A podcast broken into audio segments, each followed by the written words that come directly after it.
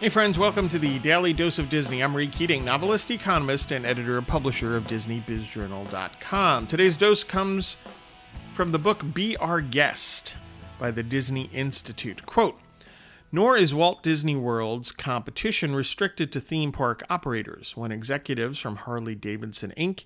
attended programs at Disney Institute, they suggested that their company was a Disney competitor because both companies vie for consumers' discretionary income. Close quote.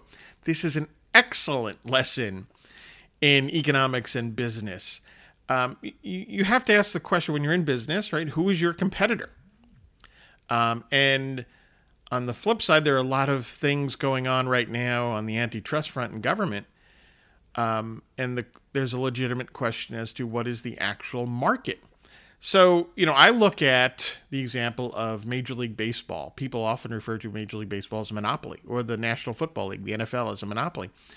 But they're not really a monopoly in the economic sense, in the true business sense, and in the sense that the Disney Institute is talking about here, right? Because MLB and, and the NFL are are actually competing against each other. They're like partnerships competing against each other, and they're competing against – really all other options that consumers have in terms of their, let's call it recreational leisure dollars.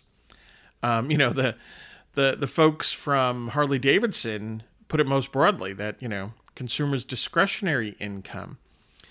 But that's the actual marketplace. And that's good. You know, you have to think about that in terms of your career, in terms of your business you know, to understand that consumers have so many options. Um, so you have to think about that very, ex- you have to think about it expansively. It changes one's mindset in terms of how the market actually works. And it changes the mindset, I would say, for the better. Hey, get your news and views on Disney at DisneyBizJournal.com and have a magically productive day.